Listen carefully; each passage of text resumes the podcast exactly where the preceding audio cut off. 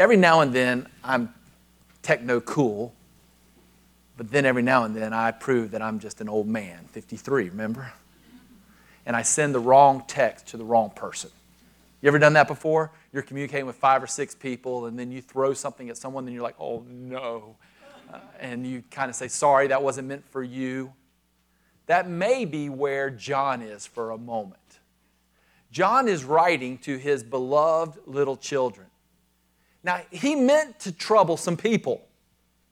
I mean, he's been writing that there is this fellowship you can enjoy, this light that you can walk in, that there's eternal life that can be yours. You can have forgiveness of sins and be cleansed from all unrighteousness. And that such people understand there is a law they appreciate God's law. They walk in God's law. They confess their sins. They keep God's commandments. They walk like Jesus walks. And if that's not you, then you're not those people. So he came out hard last week, didn't he? The son of thunder thundered that there's God's barn, and in it are both sheep and goats, that there's God's field, and in it are both wheat and tares, that there's God's church, and in it are both those who pretend and those who possess. He drew the line, he brought the heat, he troubled some friends that he meant to trouble by his text. This week at a Bible study that I was at, a friend of mine looked and was glad that week's sermon was over. He looked at me and basically said, Yeah, that bothers me. And I wanted to reach across and grab the man and shake him and give him a hug, but he's bigger than I am, and he may think weird things are going on when I do that at a Panera. And I wanted to say, That's not for you. You're not supposed to be bothered by that. There are some people who might should be bothered because they could care less about God's commandments. But I want to encourage you, and I think that's where John is. He's gone in hard, he's gone in deep. The son of thunder has thundered and now he wants to encourage. So there's some good news coming here. He wants to encourage. He wants you to know that you know. He wants to reassure you of your salvation. And so this is what he says 1 John 2, verses 12 through 17. I'm writing to you, little children because your sins are forgiven for his name's sake. I'm writing to you, fathers, because you know him who is from the beginning.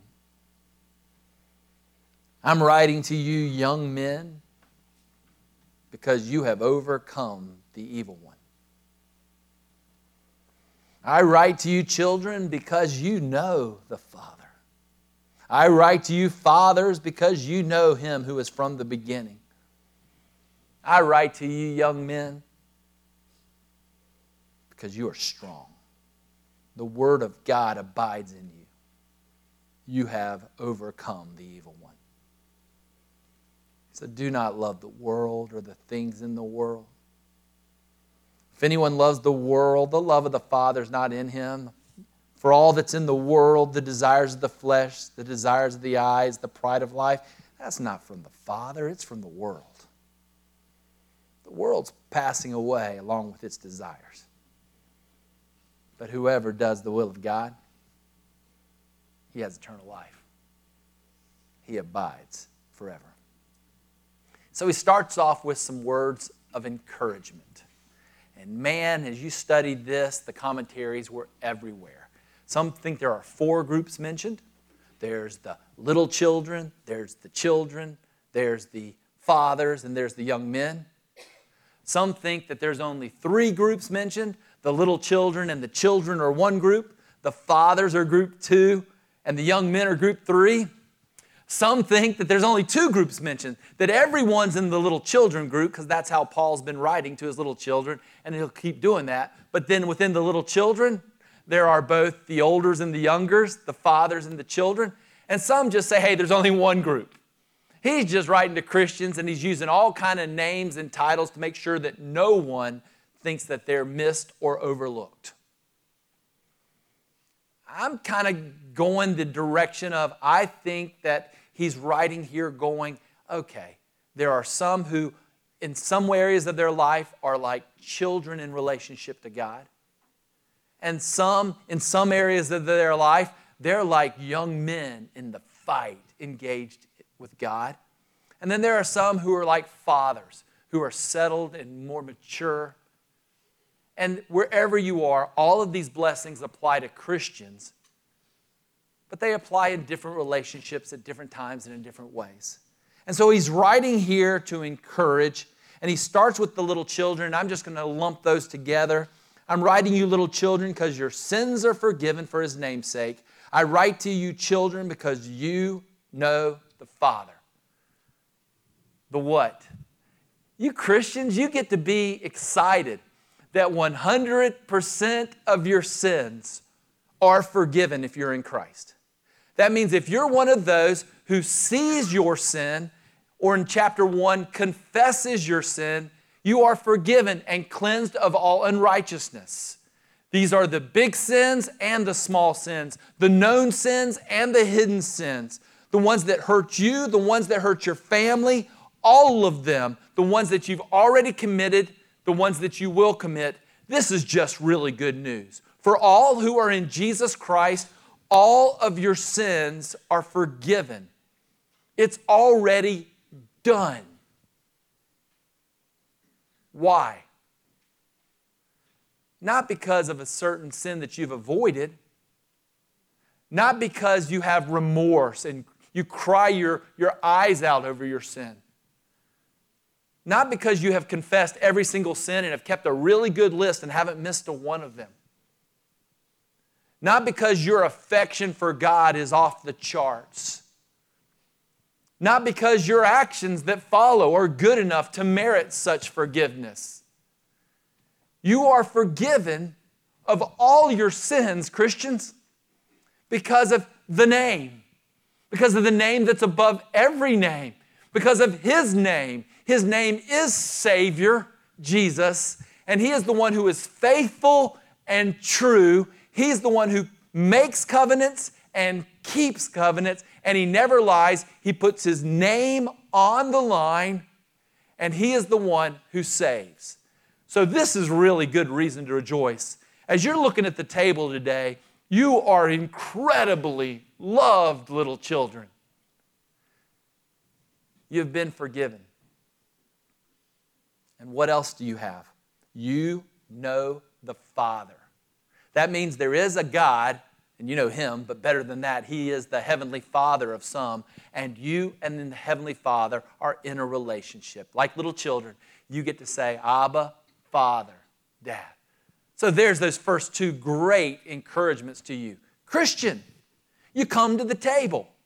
You come to the table not if you haven't sinned, you come to the table if you know you have sinned, and then you come to the table not if you're neglecting your sin, but if you're treating it by confessing it. This is the table for sinners because of His name. This is the table for anyone who says, I am a sinful child of God, and He is my Father. He then writes and says, Beloved, fathers. I'm writing to you, and he says the same thing twice in verse 13 and 14. Because you know him who is from the beginning, because you know him who is from the beginning. There comes a point in time when you mature, your taste buds mature. There's nothing better than McDonald's french fries until you go to Hall's Chop House. There's nothing better than cute little songs that you learn until you go to a symphony. And so you start with God and you come to Him like a little child. You come to Him and you say, I am just coming and I'm just running into your arms, and He's your Father. And then as you mature, as you season, you get to know the Father and the Son, and you get to know that He is the one who loved you from the beginning. And it kind of helps you settle. You hear of our older saints who talk about loving Jesus more and more. They used to sing songs like, Jesus is the sweetest name I know. as they are just learning to rest in their Christ more and more. Jesus increased in wisdom, stature, favor with God and man. Your elder saints, you, you elderly saints, you've done that as well. The Bible talks about starting with milk, but then at some point you go to meat.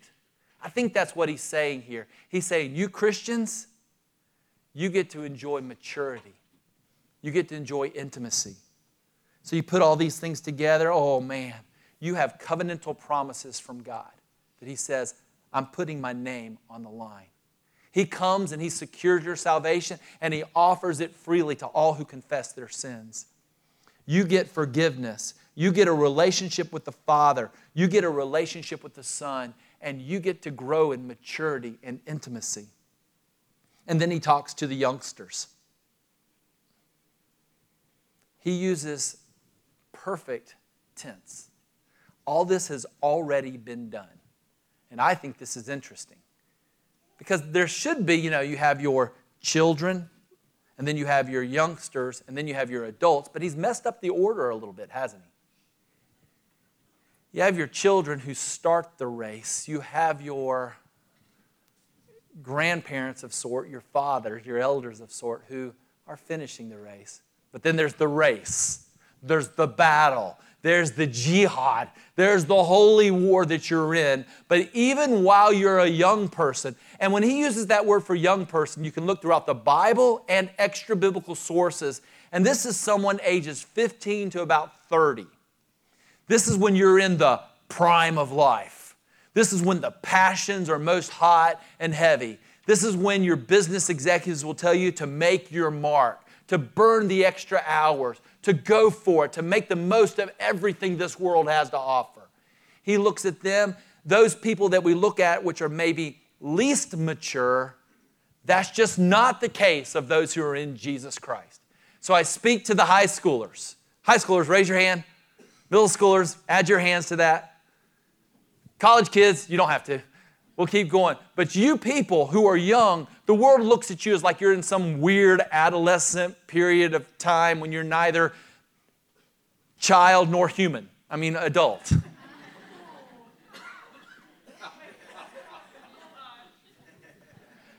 God looks at you as though you are strong.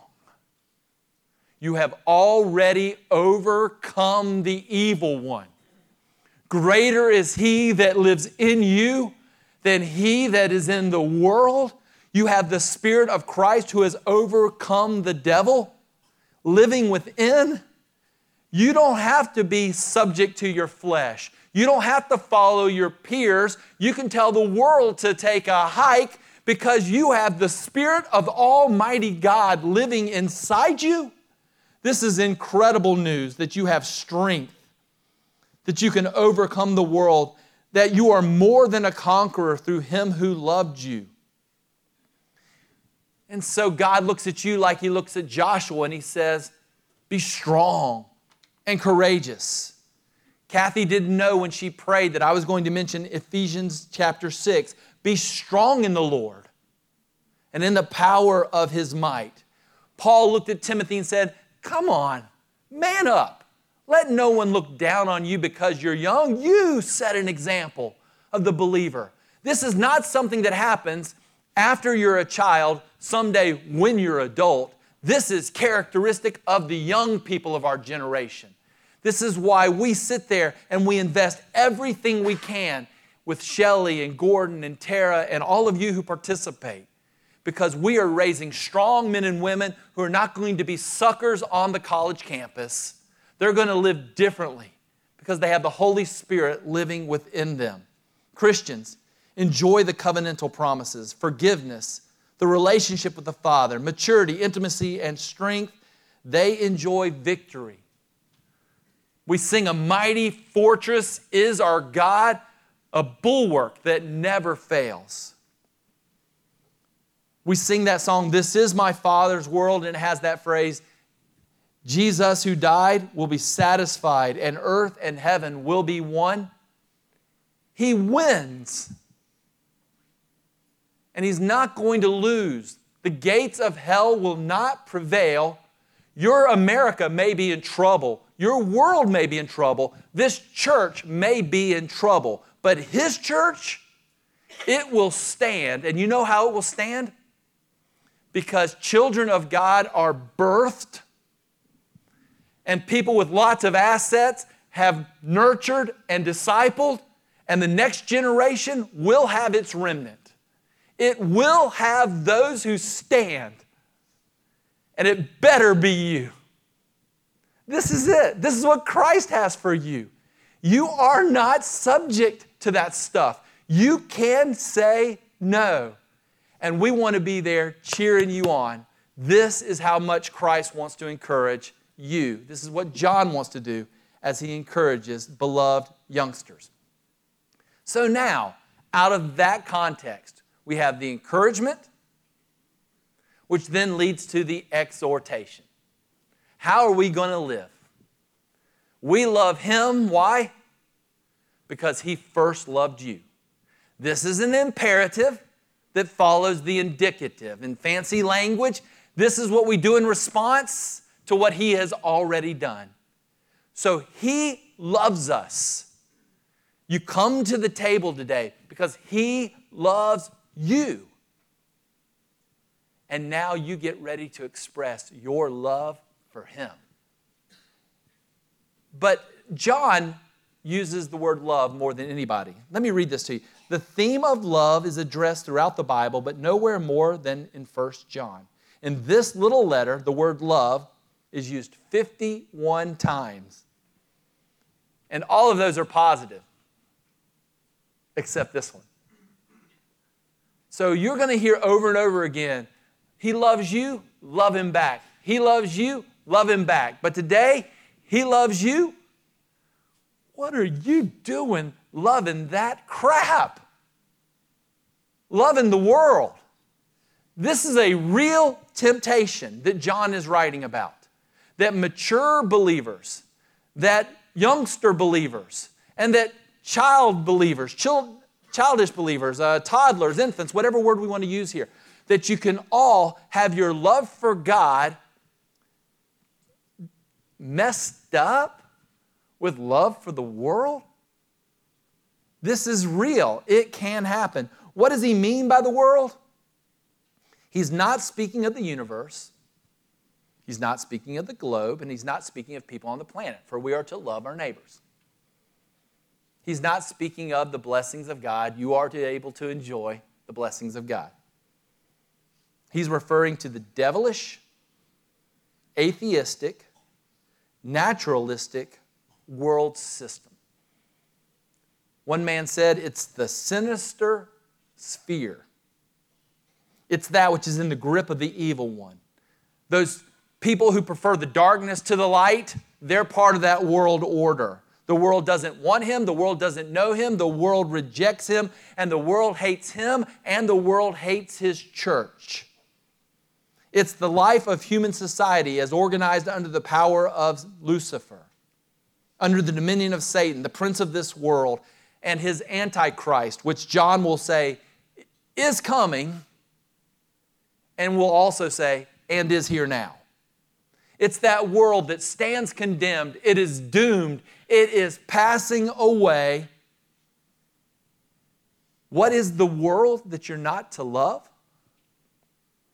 What are the characteristics of that world? He gives us three. But notice, they are not three things out there. Now, see, growing up as a fundamentalist, the world might have been dancing, smoking, drinking. You have to say IN if you're in South Carolina. You can't say ING. I mean, playing cards, all those different things. Back in the day, women wearing pants, men with hair down to their shoulders. And it was all that stuff that we had to stay away from. That's not where John goes. What is this world that you're supposed to stay away from? Being a Christian doesn't mean that you have to have bad taste. It doesn't mean that you can't eat good food. It doesn't mean that you can't have uh, wine or at your communion table. It doesn't mean that you can't go to movies. It doesn't mean that you can't have wealth. It doesn't mean that you can't go to plays. What does it mean? Look what it says. the world that you're staying away from is not so much out there as it's in here. Here we go. It's that craving. That's the first, the desires of the flesh. Your body has connected with it certain passions that say, uh, I'd like to have sexual relations with someone other than my spouse. I would like to engage in devouring more food, gluttony, than I should. I would like to be lazy and not have a work ethic, either at my place of employment or my place of education. I'd like to take the easy way. James 1 says, This is the desire within that when it conceives gives birth to death. You have some kind of desire from within that is worldly. That's not supposed to characterize you. William Barclay says it's a life dominated by the senses, extravagant in gratification. It's the exact opposite of the Holy Spirit gift of self control. If I want it, I gotta have it. Cookies.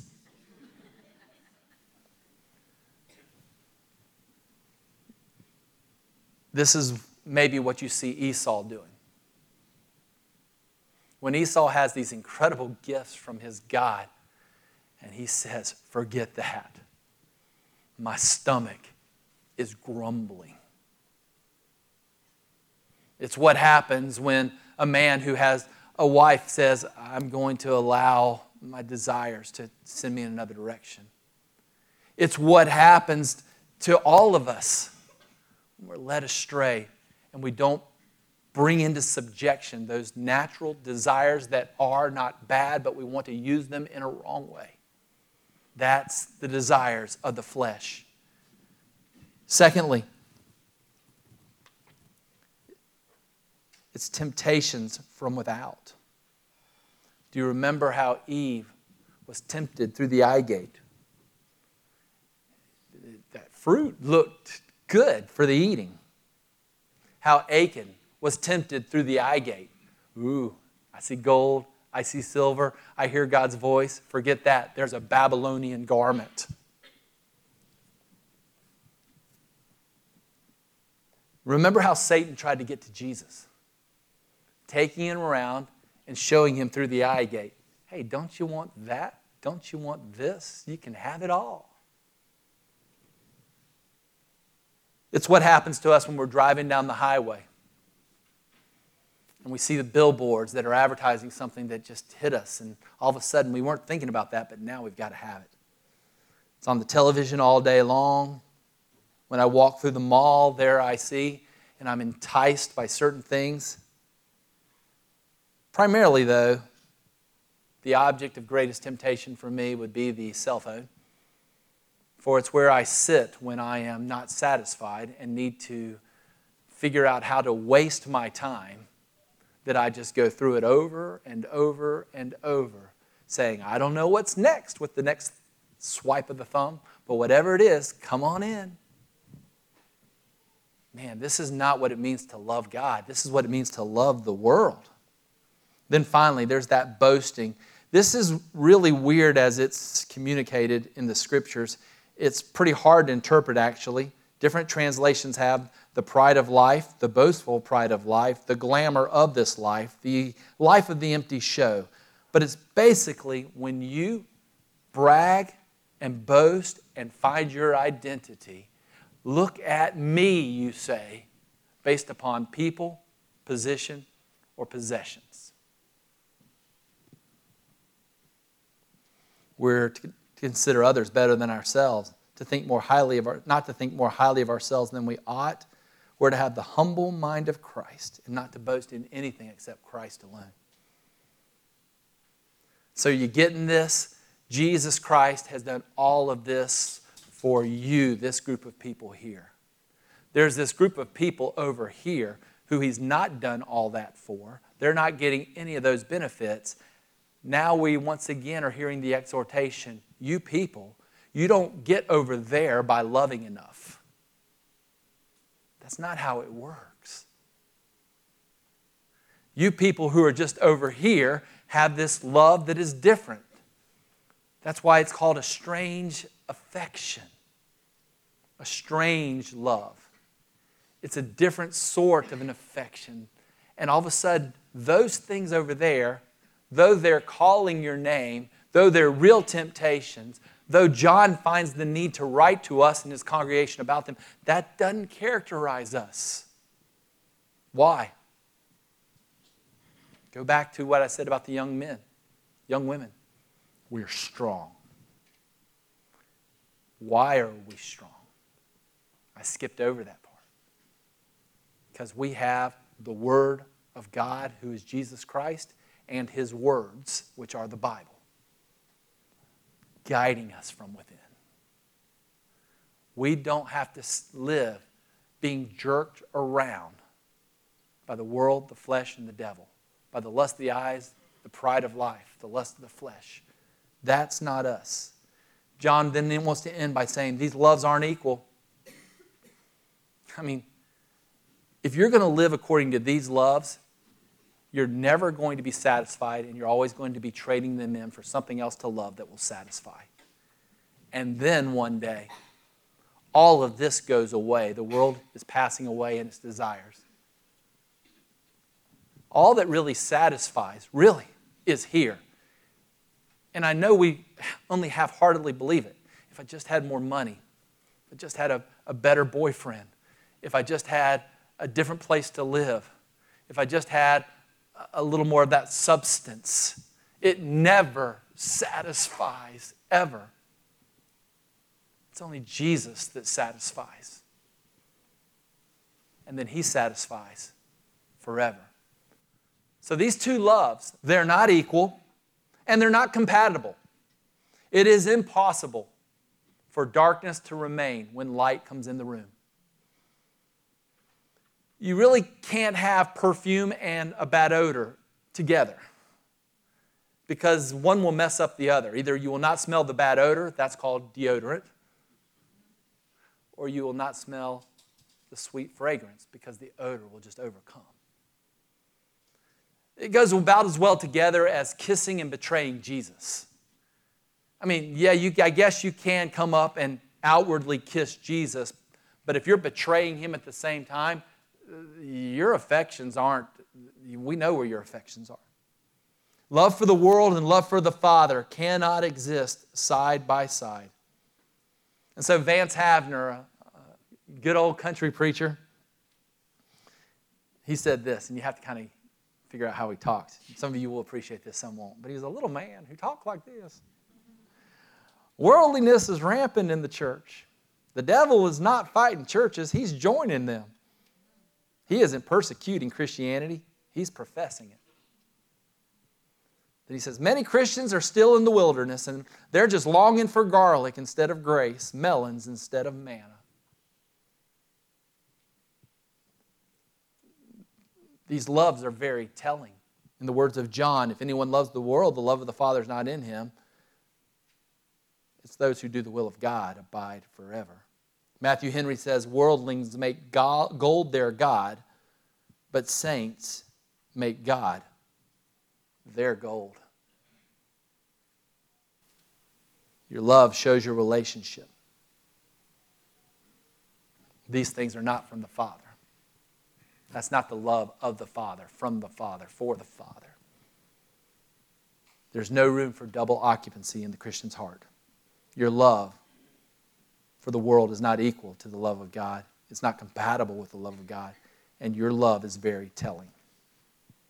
So, now, how do we apply this? Five things. The fifth I want you to do during communion. Number one, understand God's law. Just don't, don't water it down. When he said, Love the Lord your God with all your heart, soul, mind, and strength, he meant with 100% of your totality. That's your outside and your inside, your flesh and your spirit. I want you to have affection for me. He meant it. When he showed up in Israel, uh, Egypt to save Israel, he said, I am the Lord your God who brought you out of slavery. You shall have no other gods before me. He meant it when he said in James, You adulterous people, don't you know that friendship with the world is enmity with God? Therefore, whoever wishes to be a friend of the world makes himself an enemy of God. He meant it when he said, You have to hate father or mother in comparison to your love for me. he meant it when he said, You cannot have love and you cannot serve both God and earthly things. He meant it. This is what it means to have love for God. And then he meant it when he said, If you love me, you will also love your neighbor as yourself. So the best way you can show love for me is to absolutely show love for your neighbor. That's the law, and we're not going to water it down. Not going to give a bonus point for extra credit in some way. We're not going to grade on a curve. We're not going to mellow out. The law, when it comes to judging you, is not your friend in any way. There is no one righteous, no, not one, which leads us to number two. Let us con- acknowledge and confess our sins. You see, this is why it was easier to be a fundamentalist back in the day. It was easy to pick your six or seven sins that you weren't going to commit and say, Well, I'm a good Christian because I don't do that, while letting these crazy, selfish ambitions uh, and temperaments rage within. That's not where you're allowed to go you're going to have to realize that even if on the outside you look reputable, and even if on the outside you get ordained to some office, that that, that may look really good on the outside, but the problem is the heart. And God is not outwardly impressed by you. He sees right through the veneer, He sees right through the nakedness of soul, and He knows that even when we hold our tongue, we don't want to when we when we don't throw the finger up when we're driving and we get all proud because uh, look at the patience that I have now. He knows exactly what you're thinking on the inside. He knows that when you're disciplining, you're not loving your child, but that you're punishing that thing because you don't want that boy or girl to ever embarrass you like that in public again. He knows that when we, we when I preach on this sin, I'm actually committing it over here, or I'm thinking, or at least uh, maybe I'm even wanting to. He sees right through, and all I can do at this point is recognize man, it would be easier to keep some external law code than it would be to love my God. But that's not what he tells me to do. I'm to love him with all my heart, soul, mind, and strength, which then leads to external actions, but I don't have the first part right. So, with me, I want you to understand God's law today. With me, I want you to acknowledge and confess your sins. And then with me, I want us to follow that which we've already learned. If we confess our sins, what? He's faithful. He's just to forgive us all of our sins, including our lack of affection and cleanse us from all unrighteousness, including that remnant affection we still have for the world, which is incompatible with the love He has for me and the love I'm supposed to have. This is the gospel. We're not going to forget it on this day. So, the table today is not for the person who loves perfectly. And the table today is not for the person who says, My lack of love is a small thing. The table today is only for you sitting here who say, There is a law, there is a love I'm supposed to have. I don't have it. But He loves me. He died on the cross for me. He broke His body for me. His blood was poured out. He did that for me. So, therefore, any love that I do have for Him is only a response to His love for me. So we wash for the first time.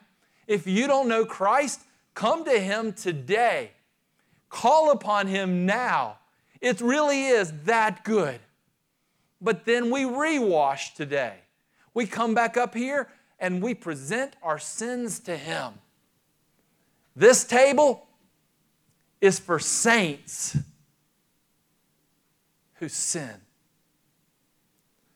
Then let's remember the encouragement. He's not surprised by your lack of love. He's sitting there going, Come to me, little child. He's sitting there going, I've already forgiven you. I am your father. I want what's best for you. He's sitting there going, And come on, old men. Come on, senior saints who are ladies. I won't call you old ladies. Come on. You know me. I've known you. I'm the one who's from the beginning loved you. And then he's looking at teenagers and he's saying, Yeah, I know you. You've already won. You're victorious. You've already conquered. It's in the perfect tense. You are strong in the Lord Jesus Christ. You have the Word of God in you. And then what does He do as He encourages us and as we come? You ready? This table becomes a means of grace. In Baptist churches, you come forward, you can bow down here, you can cry. Today, you come forward to the table, you take the elements, you go back to your chair, and before you eat or drink, you ask these three questions Lord Jesus Christ, I know you love me so much, and I want to love you more. How can I pursue greater love for you? I just, I know that if I love you more, I will love that less because those two loves are incompatible. So instead of focusing on all the sin that I'm not supposed to love, that I end up loving, how about this? How about be like uh, what I want for my children? They go through this stage where they think, man, if I could have a truck with a radio, with big tires, and a $35,000 career, I got, I'm set for life. And you're sitting there going, Bud, bigger dreams. A greater affection squelches out that. This desire to get in shape, that's kind of what I'm having to do is I'm I can't look at lasagna all day. I have to look at the little chart that I have, and I have to say, uh, vacation's coming. And I have to say, I'd like to kind of see if I can get in those pants that I'm still trying to get in, Laura. I, I got asked Laura to marry me in a pair of green plaid pants. And I still own those pants. I haven't gotten back in them yet. I'm going to get in them. I mean, I, okay, the truth is, I actually did get in them. It wasn't pretty. marshmallow stuff was just. so I'm going to get in those pants. What would make me want to say no to the lasagna and yes to getting in shape? Focusing on this. This is the power of a renewed affection. Is you don't grow in sanctification by saying no, no, no, no. You don't grow in sanctification by saying God says that's bad, bad, bad, bad. The way we grow in sanctification is by looking at God, looking at His beauty, and saying, I want Him. I want to enjoy that. He is far superior to this. And so ask yourself the question how can I pursue greater love for Christ? That's why Paul says, put on the Lord Jesus Christ and make no provision for the flesh to gratify the desires of the flesh. Then, secondly, now that I am looking at Christ, I still hear these voices. Ask yourself the question Lord, today, in the month of October, I mean, our Roman Catholic friends have their Lent. We're just going to have our Oktoberfest of a Presbyterian sort. But instead of focusing on how much beer we can drink, maybe your Oktoberfest is this Lord, if you'll show me what I need to focus on to help my affections grow, I would also like you to help me understand what can I kill? What can I mortify? What can I do away with? Because it's not going to contribute. It may even be allowable, but it's not edifying. So, Lord, how can I put this to death? And while you're sitting there with the bread and wine, ask the Lord, what can I do to grow in affection? And what can I do to kill? And maybe there you make a vow. For the month of October, this is not legalism, this is dis- discipline, self control. But for the month of October, I feel in my heart that I would like to serve my Lord by saying no to fill in the blank. Thirdly, what commitments would I like to make? I kind of threw that together. Sorry. Martin Luther, I end with four quotes, said, What sort of a God is it that not even moth or rust it can stand against? Aren't we tired of focusing on all this stuff that moth and rust will consume? Jim Elliot wrote, He is no fool who gives what he cannot keep to gain what he cannot lose.